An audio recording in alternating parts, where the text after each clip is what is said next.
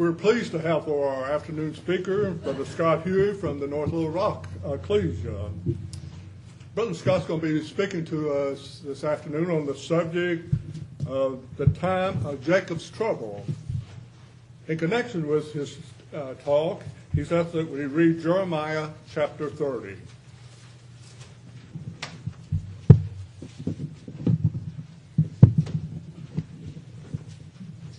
Jeremiah chapter 30.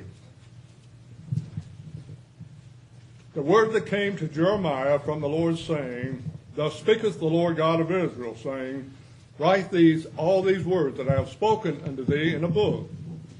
For lo, the days come, saith the Lord, that I will bring again the captivity of my people Israel and Judah, saith the Lord, and I will call them return to the land that I gave to their fathers, and they shall possess it. And these are the words that the Lord spake concerning Israel and concerning Judah. For thus saith the Lord, We have heard a voice of trembling, of fear, and not of peace. Ask you now, and see whether a man doth travail with child. Wherefore do I see every man with his hands on his loins, as a woman in travail, and all faces are turned into paleness. Alas, for that day is great, so that none is like it. It is even the time of Jacob's trouble, but he shall be saved out of it. For it shall come to pass in that day, saith the Lord of hosts, that I will break his yoke from off thy neck, and will burst thy uh, bonds, and strangers shall no more serve themselves of him. But they shall serve the Lord their God, and David their king, whom I will raise up unto them. Therefore fear thou not, O my servant Jacob, saith the Lord, neither be dismayed, O Israel. For lo, I will save thee from afar, and thy seed from the land of their captivity. And Jacob shall return, and shall be in rest, and be quiet, and none shall make him afraid. For I am with thee, saith the Lord, to save thee. Though I make a full end of all nations, whether I have scattered thee, yet will I not make a full end of thee. But I will correct thee in measure, and will not leave thee altogether unpunished. For thus saith the Lord, Thy bruise is incurable, and thy wound is grievous. There is none to plead thy cause, that thou mayest be bound up. Thou hast no healing medicines. All thy lovers have forgotten thee. They seek thee not, for have wounded thee with the wound of an enemy, with the chastisement of a cruel one, for the multitude of thy iniquity, because thy sins were increased. Why criest thou for thine affliction? Thy sorrow is incurable for the multitude of thine iniquity, because thy sins were increased. I have done these things unto thee. Therefore all they that devour thee shall be devoured, and all thine adversaries, every one of them, shall go into captivity, and they that spoil thee shall be a spoil, and all that prey upon thee will I give for a prey. For I will restore health unto thee, and I will heal thee of thy wounds, saith the Lord, because they called thee an outcast, saying, This is Zion, whom no man seeketh after. Thus saith the Lord, Behold, I will bring again the captivity of Jacob's tents, and have mercy on his dwelling places, and the city shall build, be built upon her own heap, and the palace shall remain after the manner thereof. And out of them shall proceed thanksgiving and the voice of them that make merry, and will multiply them, and they shall not be few. I will also glorify them, and they shall not be small. Their children also shall be as for, aforetime, and their congregation shall be established before me, and will punish all that oppress them. And their nobles shall be of themselves, and their governor shall proceed from the midst of them. And I will cause him to draw near, and he shall approach unto me. For who is this that engages his heart to approach unto me, saith the Lord? And you shall be my people, and I will be your God. Behold, the whirlwind of the Lord goeth forth with fury, a continuing whirlwind. It shall fall with pain upon the head of the wicked. The fierce anger of the Lord shall not return until he have done it, and until he have performed the intents of his heart. In the latter days you shall consider it. So we ask that we give our attention now to Brother Scott as again as he exhorts us on the subject of the time of Jacob's trouble.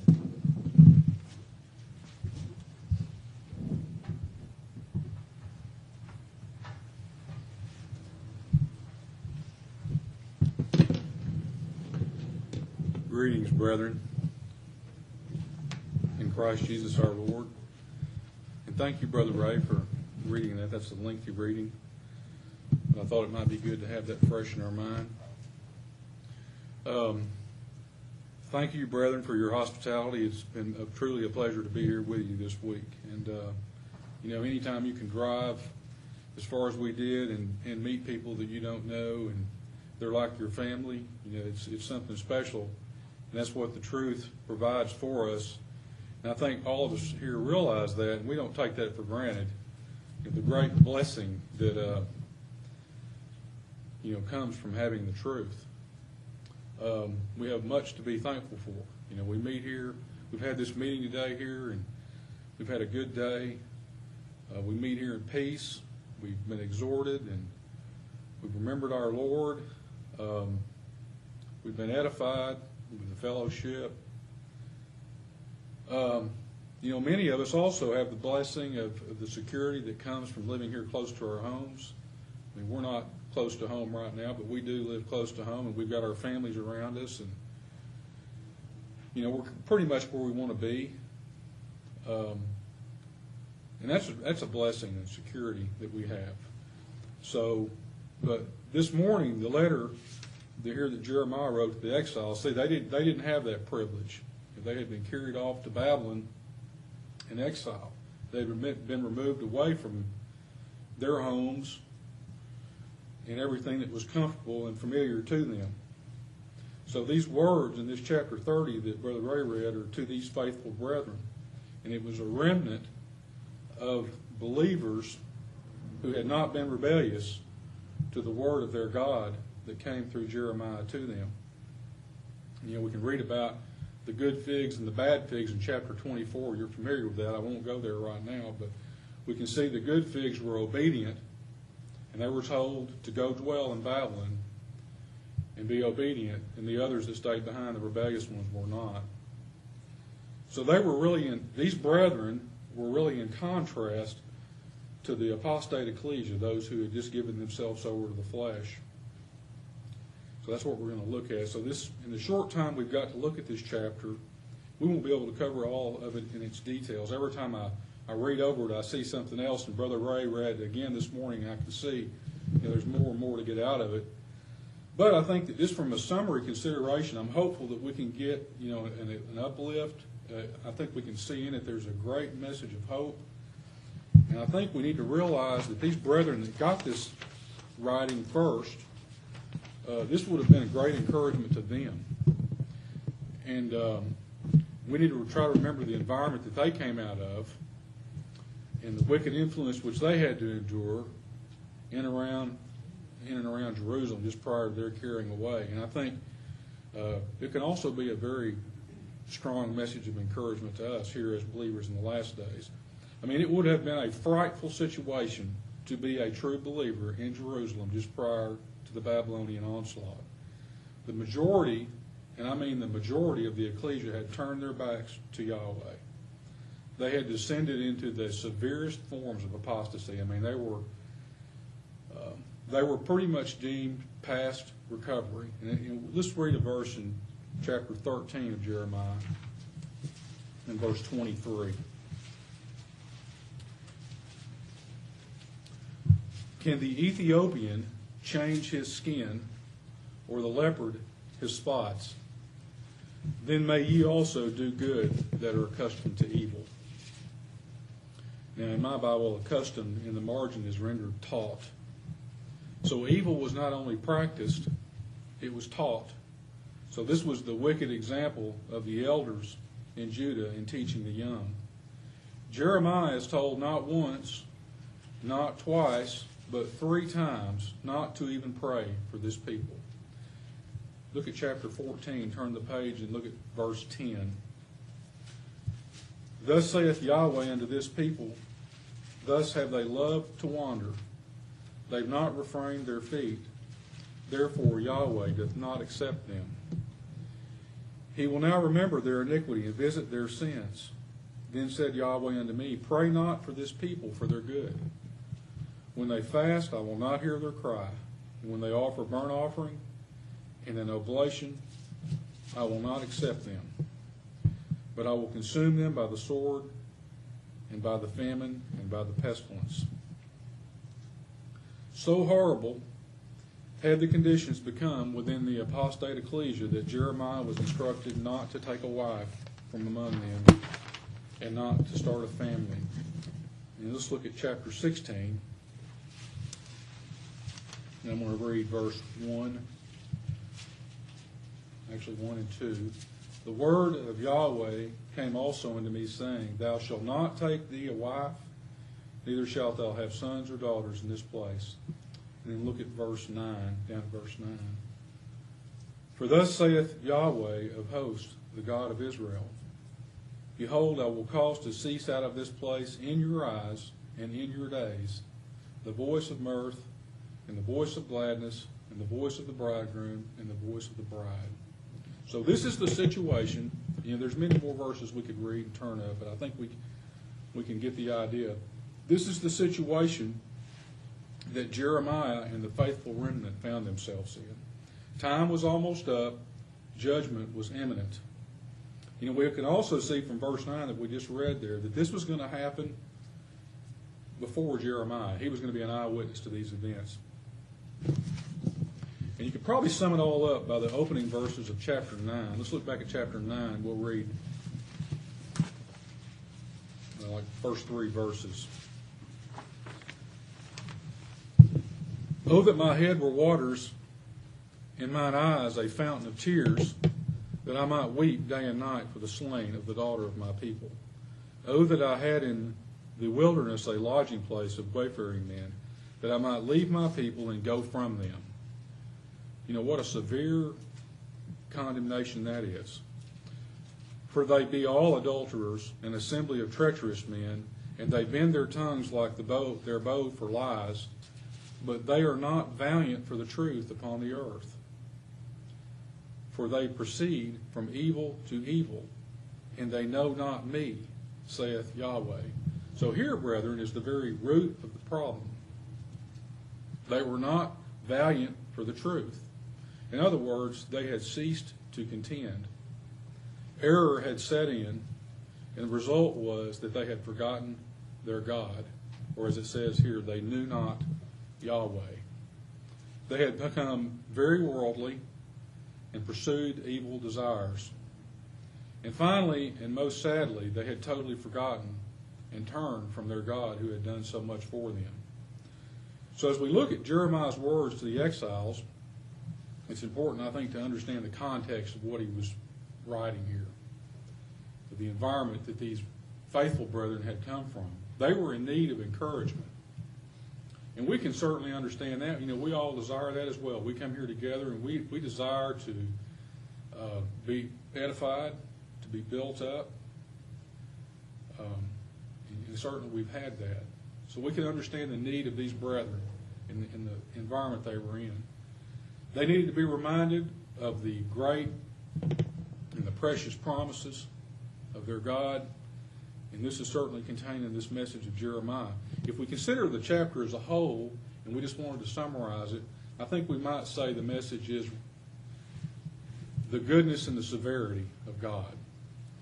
And of course, these are the words of Paul to the Romans in chapter 11, in verse 22, where he writes to the ecclesia of the Romans about a similar situation to that of the exiles.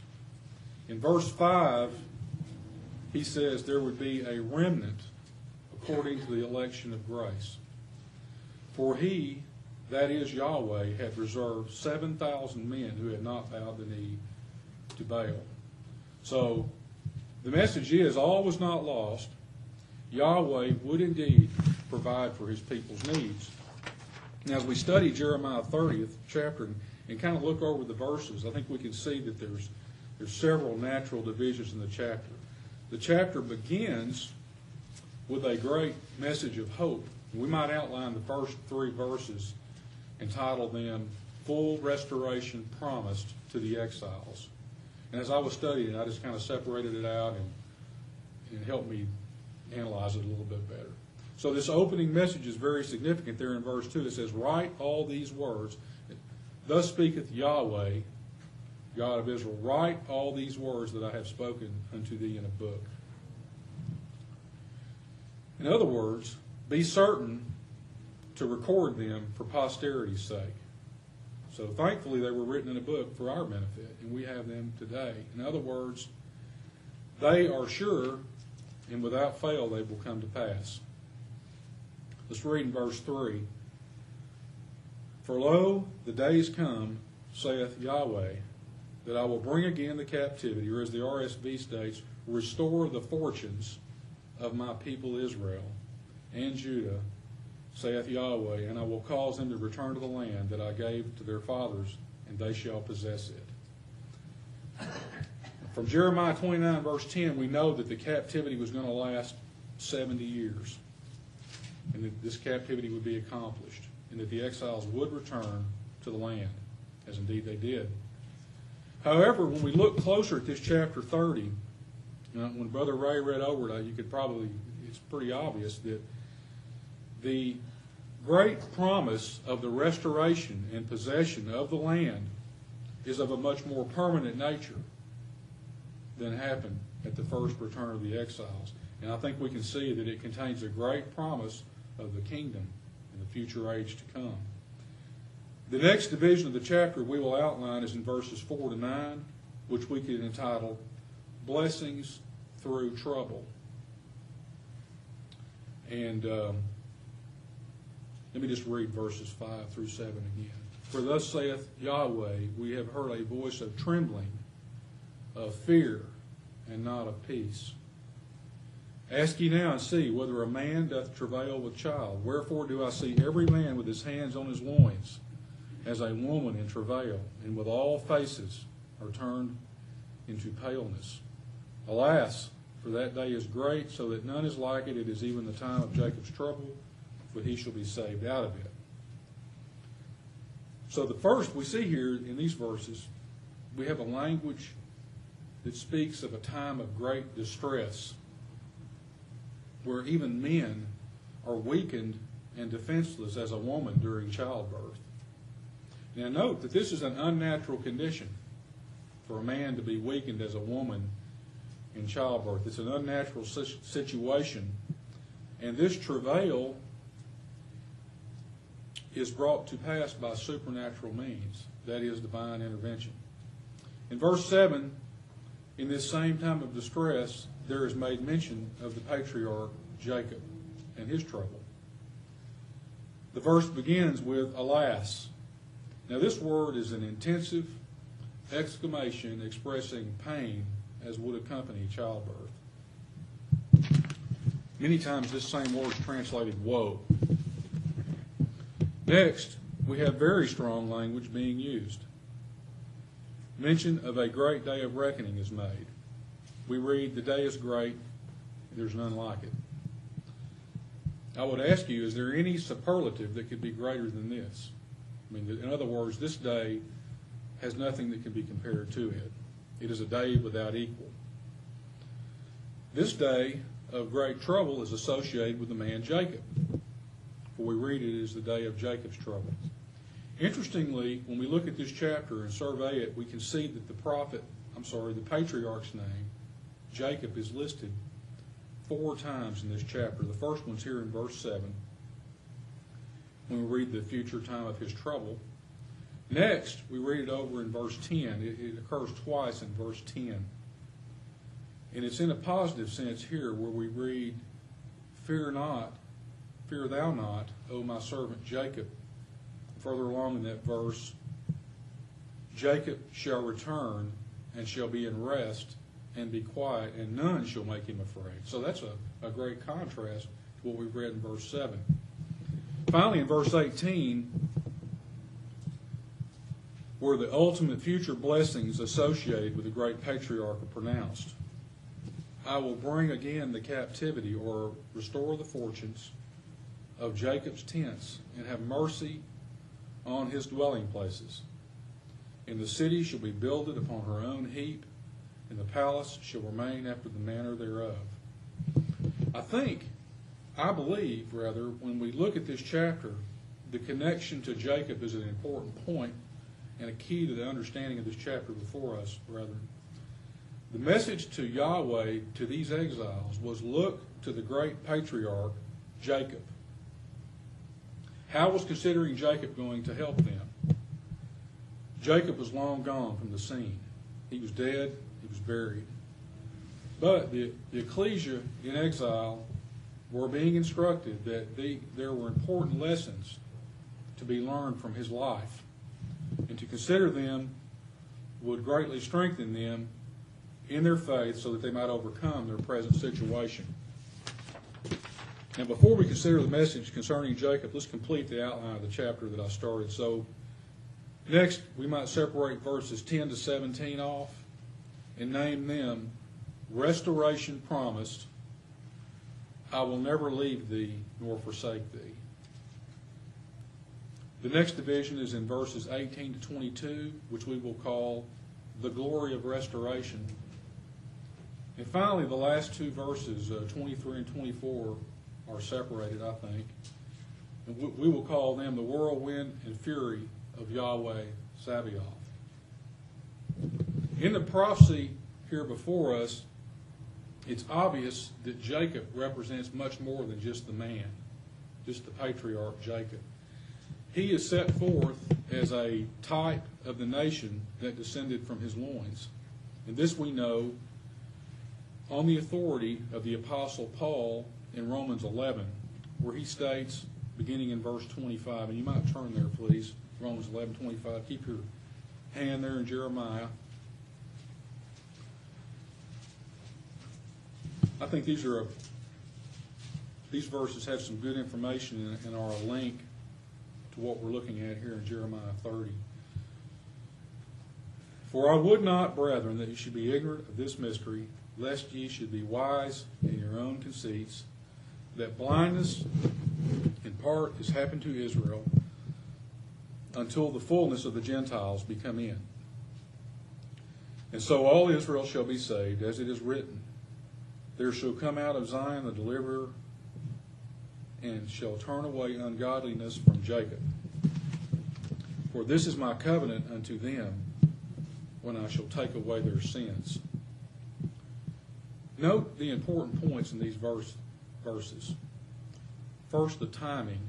It is at the fullness or the end of the times of the Gentiles when this is to be realized. It is at this time that all Israel shall be saved. Paul writes. And also at this time, very important point, it is the right of the deliverer from Zion to turn away ungodliness from Jacob. In other words, this will be the prerogative and the honor of the Lord Jesus. How is this to be achieved? Well, a deliverer implies the need of deliverance from something or someone. We can see that the delivering will include the making of a covenant with Jacob and the taking away or covering of sin.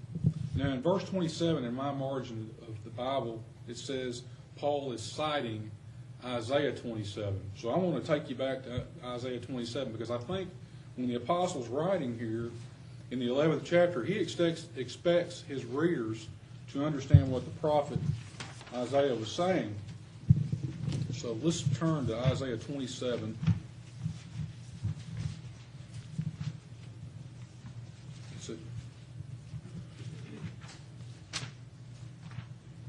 Uh, let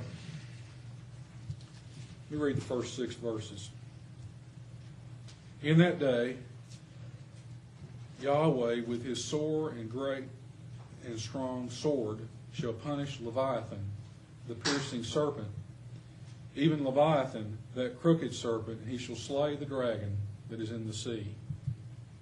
In that day sing you unto her a vineyard of red wine. I, Yahweh, do keep it.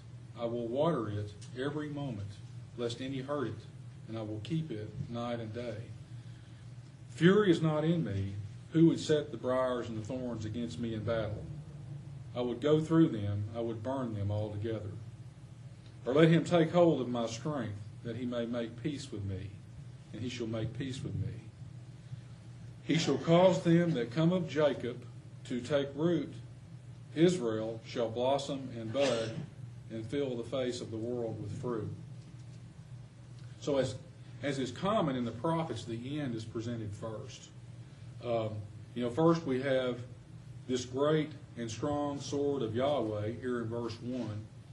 Even the sharp, two edged sword of judgment is see, seen slaying the sin power, manifestation of that old serpent, then manifested in Gog, who is then bound for a thousand years. This ultimately results in the root of Jacob, which we read over there in verse 6, the root of Jacob, or the preserved remnant, to blossom as Israel.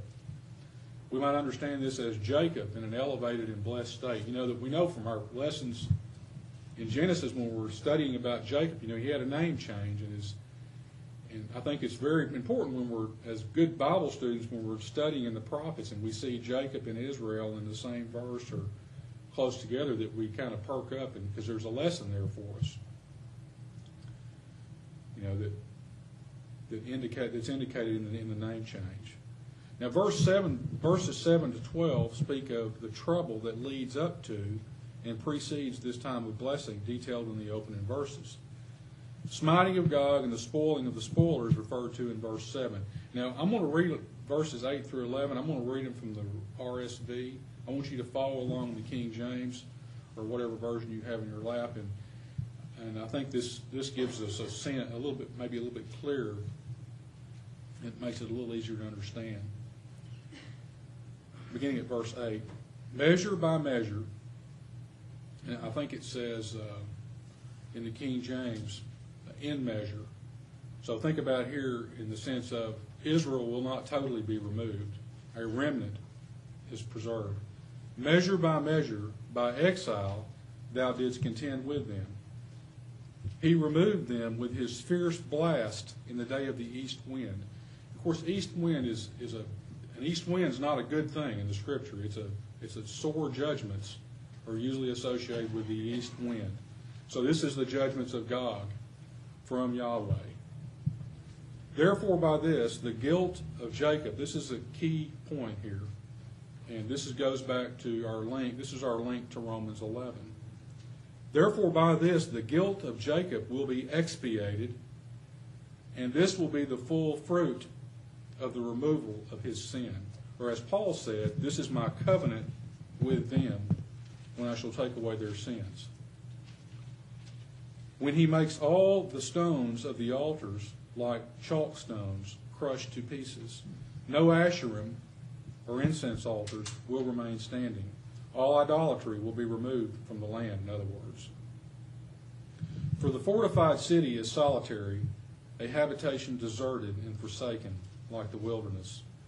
There the calf grazes, there he lies down and strips its branches.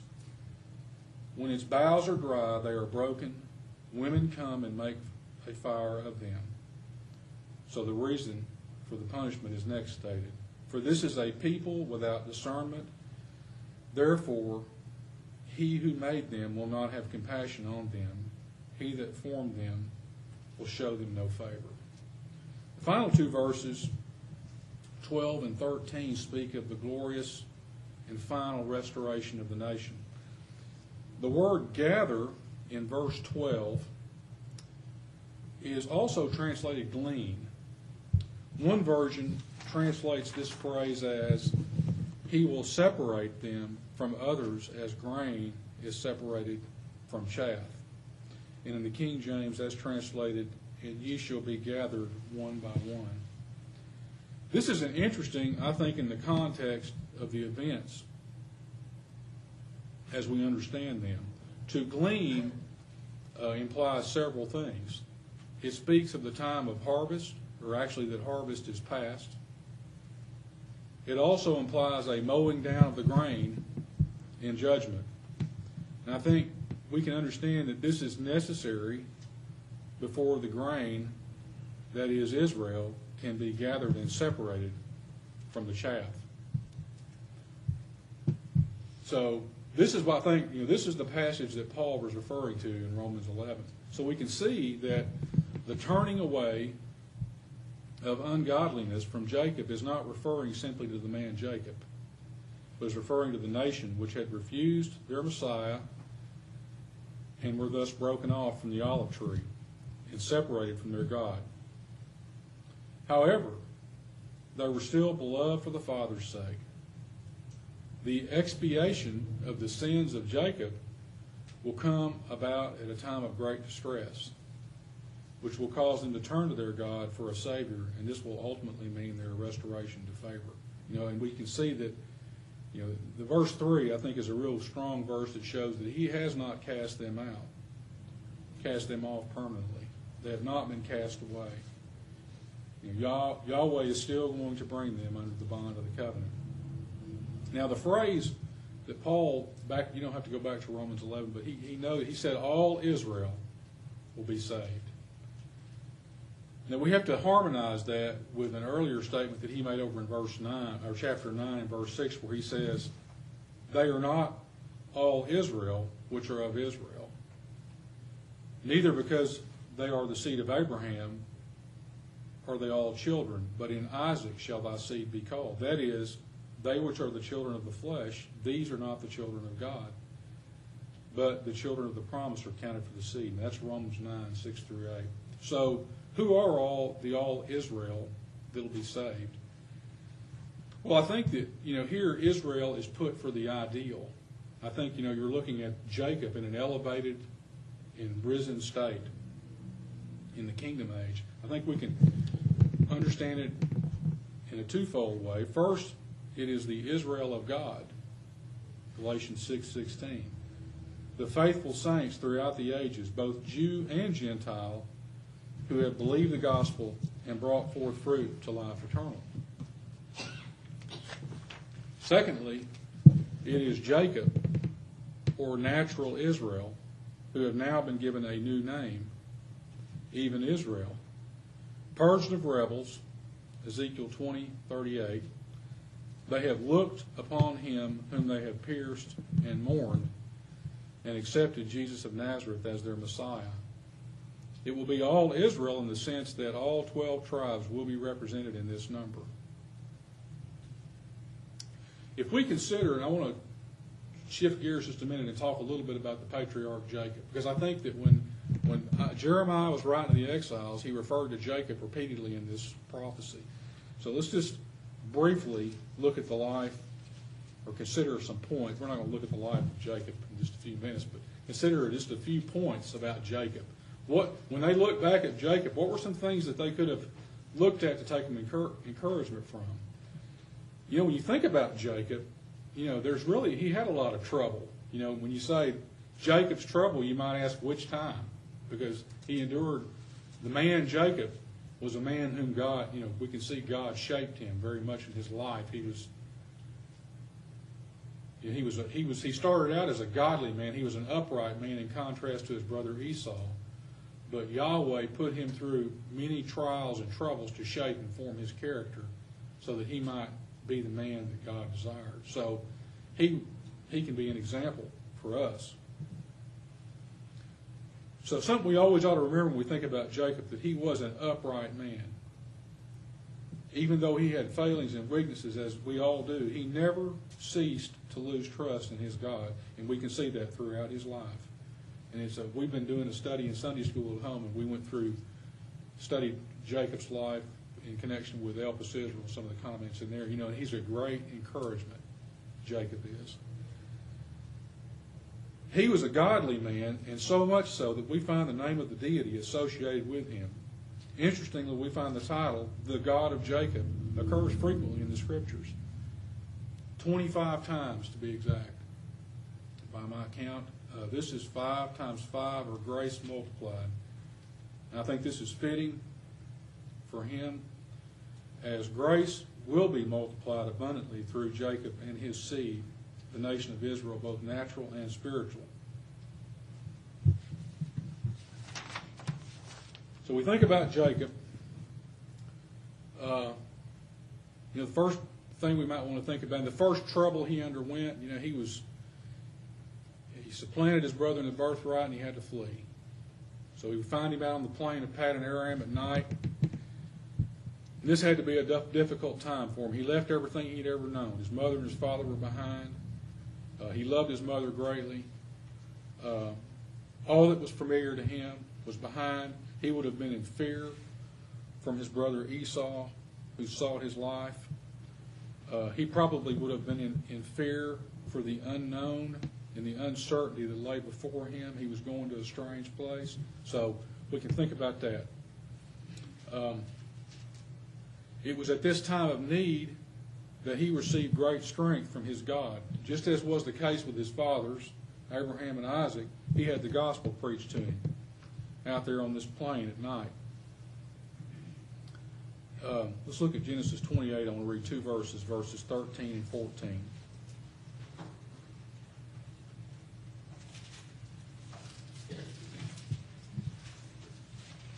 And behold, Yahweh stood above it, speaking of the ladder of the night vision, and said, I am Yahweh God of Abraham thy father, and the God of Isaac.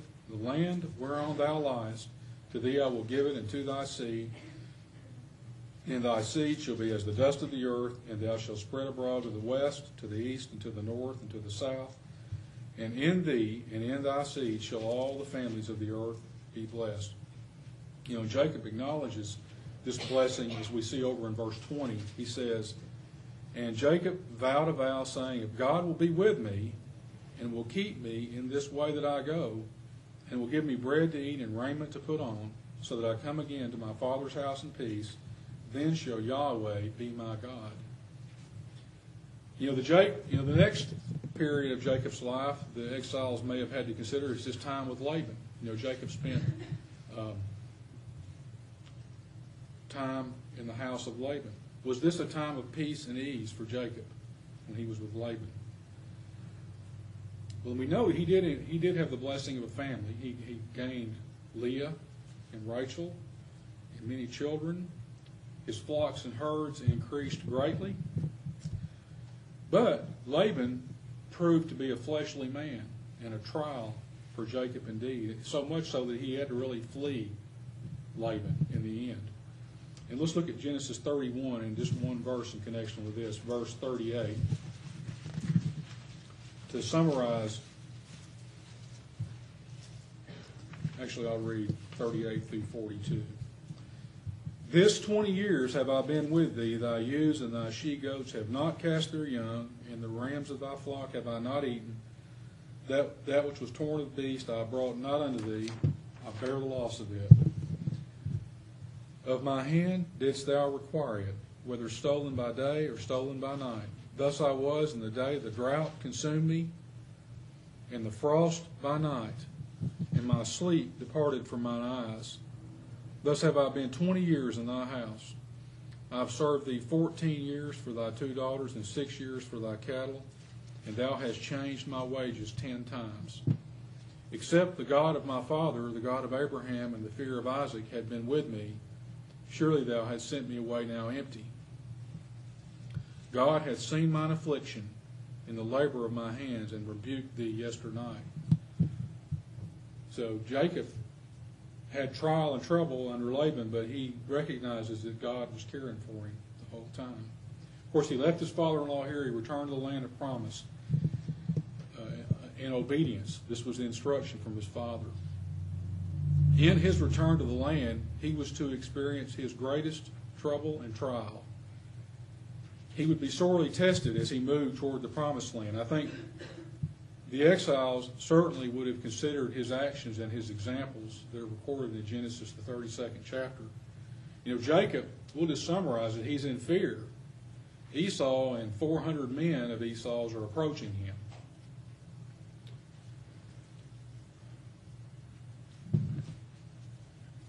You know, what is Jacob to do? Well, we see his actions in this time of trouble are an example for us all. What's the first thing he does? He resorts to prayer. And we read that in uh, Genesis 32, beginning at verse 9. Jacob said, O God of my father Abraham and God of my father Isaac, Yahweh which said unto me, Return unto thy country and to thy kindred, and I will deal well with thee. I am not worthy of the least of all thy mercies, and of all thy truth which thou hast showed unto thy servant. For with my staff I passed over this Jordan, and now I am become two bands. Deliver me, I pray thee, from the hand of my brother, from the hand of Esau, for I fear him, lest he come and smite me and the mother with the children. As thou saidst, I will surely do thee good, and make thy seed as the sand of the sea, which cannot be numbered for multitude. In this prayer, I think we see kind of a we see a changed man in Jacob from when he left his father's house first, the first time. He acknowledges the providential care in his life. He makes a plea for divine help in a time of need. You know, there, you could say a lot about what's in chapter 32. To summarize, we can say that Jacob acted wisely. He prayed. He moved to protect his family from the threat of Esau. He struggled with an angel until the break of day. And in this, a wonderful thing happened. He was granted a new name. As a consequence of this, and as the day was breaking, he halted upon his thigh and walked with a limp. So, as the exiles would consider in this the message of encouragement through Jeremiah, I think they would come to realize that this period of Jacob's trouble was but a foreshadowing in miniature of a greater day of trouble to come. But as did the patriarch of their father Jacob trust in God for deliverance, so could they. This was the message to them. This was their comfort. You know, back in Jeremiah 30, in verse 11, you know, it says very clearly, For I am with thee, saith Yahweh, to save thee. They would realize that Jacob's trial and all the trouble that he went through was for his good. It was for his correction. It was to bring him closer to his God. This would do the same for the nation. Blessings would come through trouble.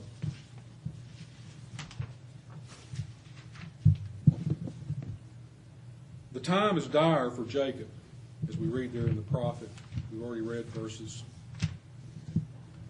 5 through 7 again.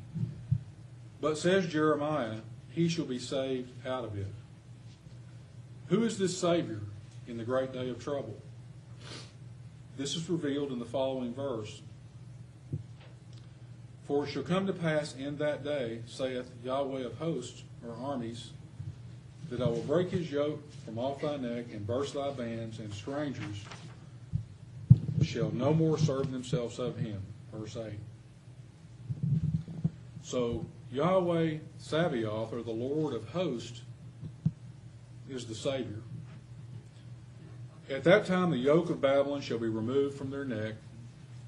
But even more gloriously, we, we read, they shall serve Yahweh their God and David, the beloved Son of God, their King, whom I will raise up unto them. So in that day of trouble, the He will be manifested in armies to save them from their trouble. Jacob was purified and cleansed through his trouble, as will be the nation. The nation will be in need of correction so that they might be brought to realize the power of their God to save. Verse 15, we know, Why criest thou for thine affliction? Thy sorrow is incurable for the multitude of thine iniquity. Because thy sins were increased, I have done these things unto thee. Blessings through trouble. Though the exiles were to consider the trouble in the future, they were given a picture of the glory to come. In verse 18, we read, Thus saith Yahweh, Behold, I will bring again the captivity of Jacob's tents, and have mercy on his dwelling places. And the city shall be builded upon her own heap. Note that word there, the heap.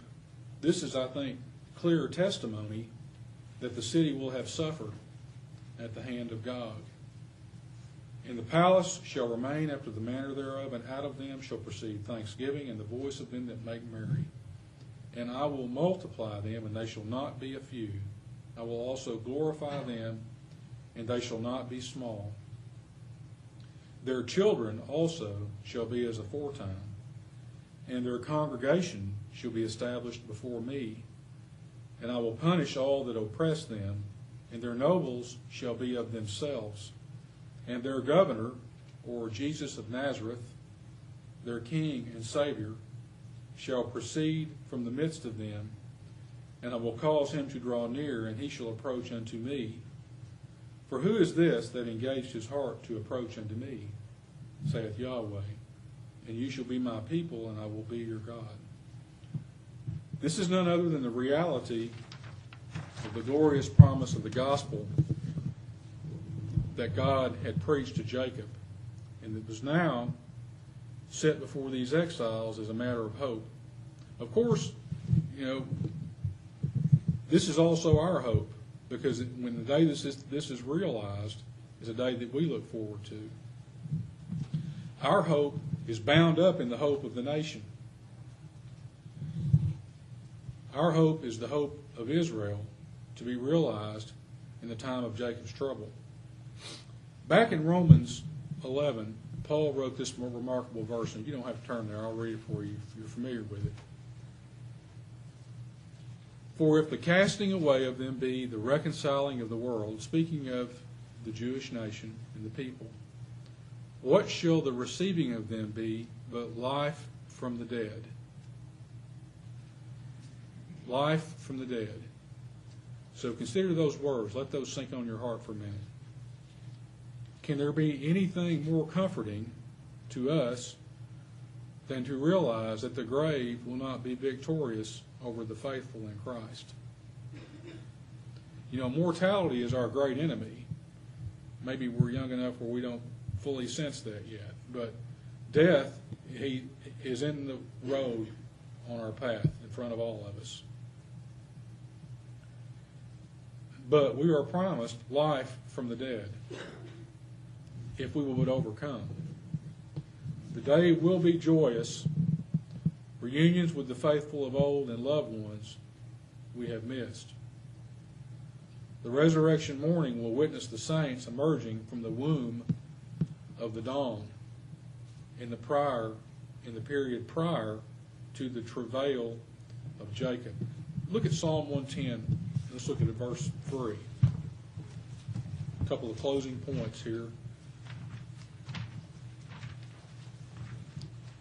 You know, I, I noted that this resurrection morning and the resurrection can be likened to a birth from the womb of the dawn. Um, Psalm 110, verse 3 Thy people shall be willing in the day of thy power, in the beauties of holiness, from the womb of the morning thou hast the dew of thy youth. And also, look at let's look at Isaiah 26, verse 19.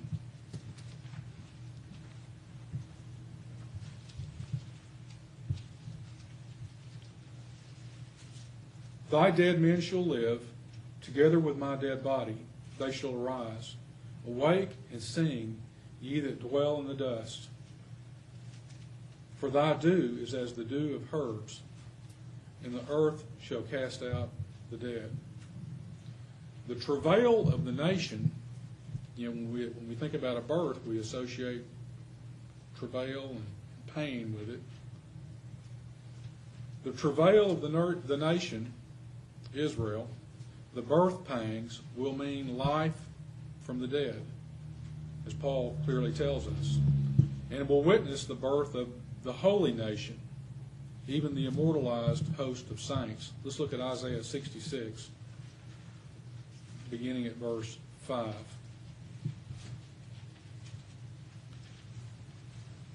Hear the word of Yahweh, ye that tremble at his word. Your brethren that hated you, that cast you out for my name's sake, said, Let Yahweh be glorified but he shall appear to your joy, and they shall be ashamed. A voice of noise from the city, a voice from the temple a voice of Yahweh that rendereth recompense to his enemies. Before she travailed, she brought forth. Before her pain came, she was delivered of a man child. Who hath heard such a thing? Who hath seen such things? Shall the earth be made to bring forth in one day, or shall a nation be born at once?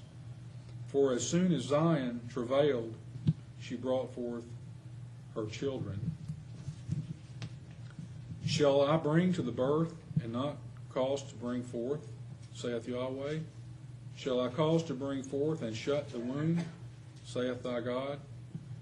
Rejoice ye with Jerusalem, and be glad with her, for all ye that love her. Rejoice for joy with her, all ye that mourn for her, that ye may suck and be satisfied with the breast of her consolations, that ye may milk out and be delighted with the abundance of her glory.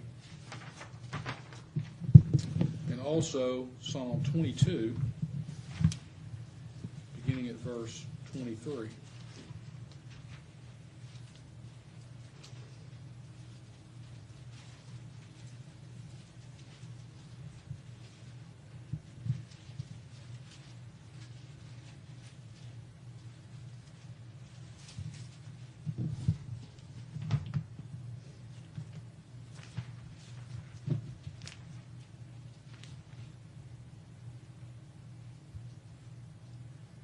Ye that fear Yahweh, praise him. All ye the seed of Jacob, glorify him.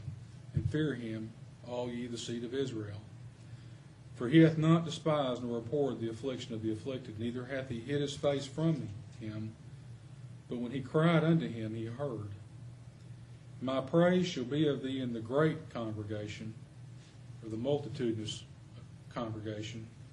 I will pay my vows before them that fear him. The meek shall eat and be satisfied. They shall praise Yahweh that seek him. Your heart shall live forever. All the ends of the world shall remember and turn unto Yahweh, and all the kindreds of the nations shall worship before thee. For the kingdom is Yahweh's, and he is the governor among the nations. All they that be fat upon the earth shall eat and worship, and all that go down to the dust shall bow before him and none can keep alive his own soul. A seed shall serve him, it shall be accounted to the, to the Lord for a generation. And they shall come and shall declare his righteousness unto a people that shall be born that he hath done this. You know, our Lord stated in John 16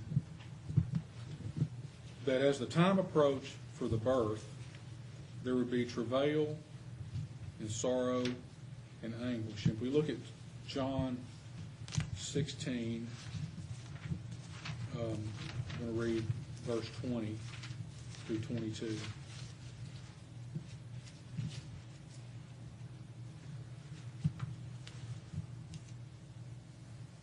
Verily, verily, I say unto you that you shall weep and lament but the world shall rejoice, and ye shall be sorrowful, but your sorrow shall be turned into joy. A woman, when she is in travail, has sorrow, because her hour is come. But as soon as she is delivered of the child, she remembereth no more the anguish for, a, for joy that a man is born into the world. And ye now therefore have sorrow, but I will see you again and your heart shall rejoice, and your joy no man taketh from you. You know, we realize this is true, don't we? That the the trouble, the travail, in the you know this word in verse this word anguish in verse 21 that she has during this period is it's, it's the same word translated tribulation in many places in the New Testament through much tribulation we shall enter into the kingdom of God. So, is it not fitting that during this period of travail and trouble, that the natural, natural Israel will undergo as we approach the birth, especially as the birth is imminent, that the spiritual, spiritual Israel should also have trouble and travail and trial. I- And we, we know this, don't we, brethren? We can see this around us, and we've had that brought to our attention this weekend. We know that we have trouble on every side, within, without. There's troubles ecclesial and otherwise. But we are promised, brethren, that this will pass, and that the anguish will pass, and that there will be life from the dead. Let's read, I'll just close with uh, one verse from Galatians 4, verse 19.